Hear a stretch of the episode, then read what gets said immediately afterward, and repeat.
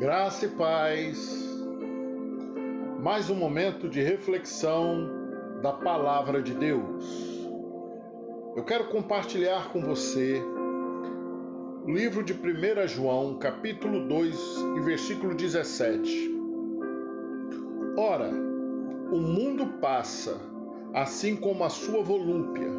Entretanto, aquele que faz a vontade de Deus permanece eternamente. Ora, o mundo passa.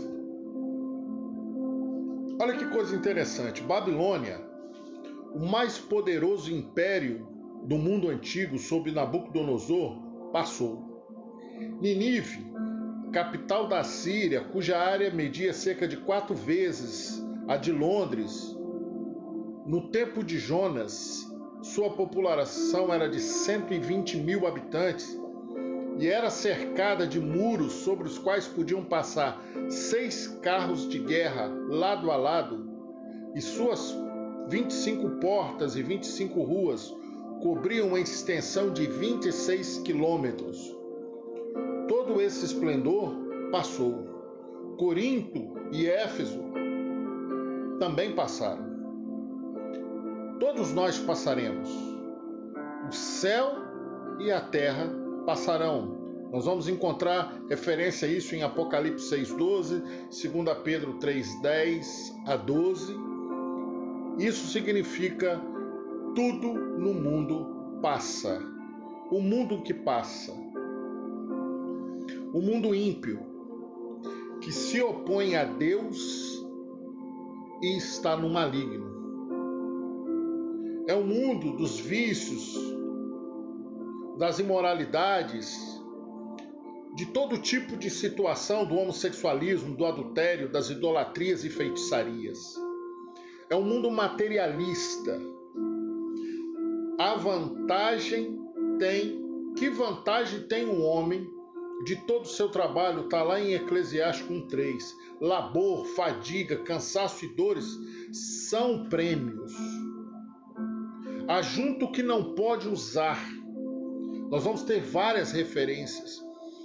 Não ajunta ilicitamente, mas não busca o reino de Deus. Alguns zombam e dizem em seus corações: o mundo não passa, mas a Bíblia diz que o mundo passará. Mas se esse mundo passa, por que, que eu me apego tanto a ele? Por que, que eu não procuro aquele mundo que permanece, aquele que faz a vontade de Deus? Você vai encontrar essa referência no que eu li, né? E este é o prêmio. O homem, diante disso, é apenas um vapor. Mas para ele permanecer ele tem que fazer a vontade do Pai Celestial. Devemos plantar para poder colher coisas boas. Devemos procurar estar na casa do Pai. Porque a Bíblia diz que na casa do Pai há muitas moradas. E Jesus afirmou que voltaria. Então, tudo aquilo que eu acho, eu tenho que jogar por terra e procurar a Bíblia. As pessoas dizem assim: não, mas a Bíblia, você faz a sua interpretação. Eu não preciso fazer a interpretação da Bíblia. A Bíblia se auto-interpreta a partir do momento que eu a leio. Ah, eu vou tirar uma interpretação da Bíblia para. Posso? Posso fazer o que eu quiser.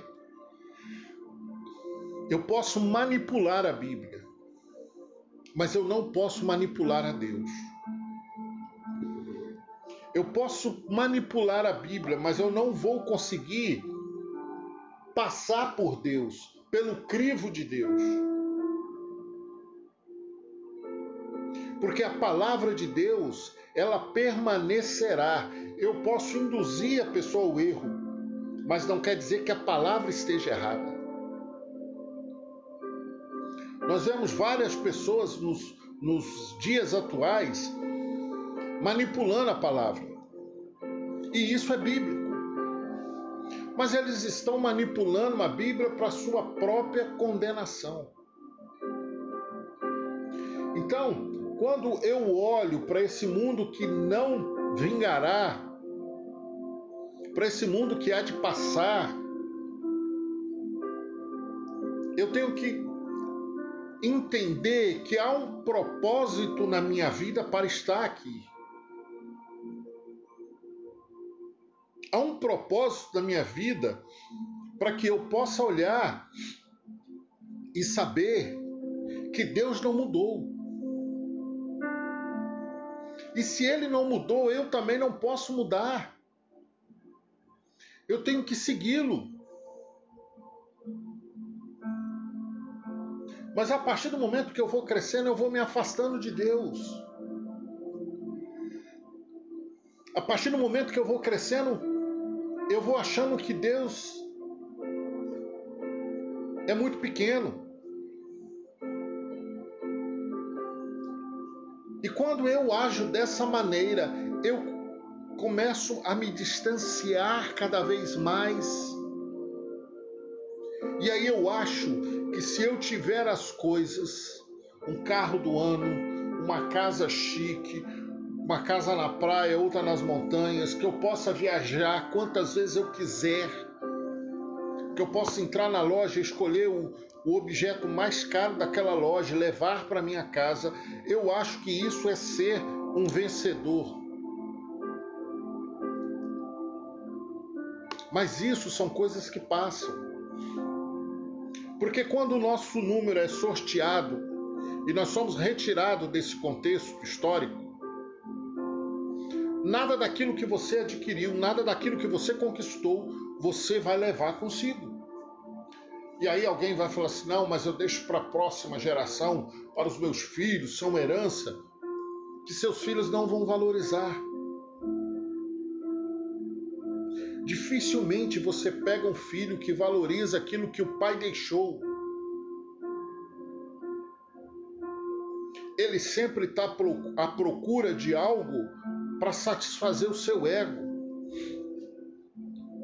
E o homem é feito para testar os seus limites. O homem só não testa limite quando ele tem Deus, porque ele sabe qual é o limite. Mas o homem sem Deus fica numa procura incansável. Ele labuta dia e noite para conquistar alguma coisa.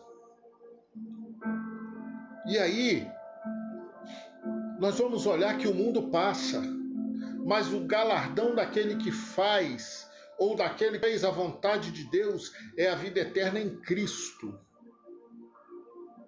E deixar o mundo de ilusões e ir para Cristo é a nossa melhor opção. Então pensa sobre isso. Qual mundo que eu estou vivendo? Aquele que passa ou aquele que permanece?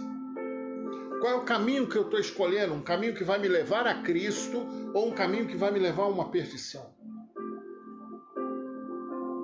Será que os bens deste mundo são tão importantes ao ponto de eu deixar Cristo? Será que as coisas deste mundo são tão importantes que Cristo se torna um nada? Porque a minha conquista pessoal, ela vale mais do que estar diante de Deus. Pensa sobre isso. Qual caminho eu tenho escolhido? Qual mundo que eu tenho vivido? Tenho sido eu bênção ou tenho sido eu maldição? Tenho sido eu filho ou apenas nada. Pensa sobre isso e que o Espírito Santo possa ministrar em cada coração. Amém e amém.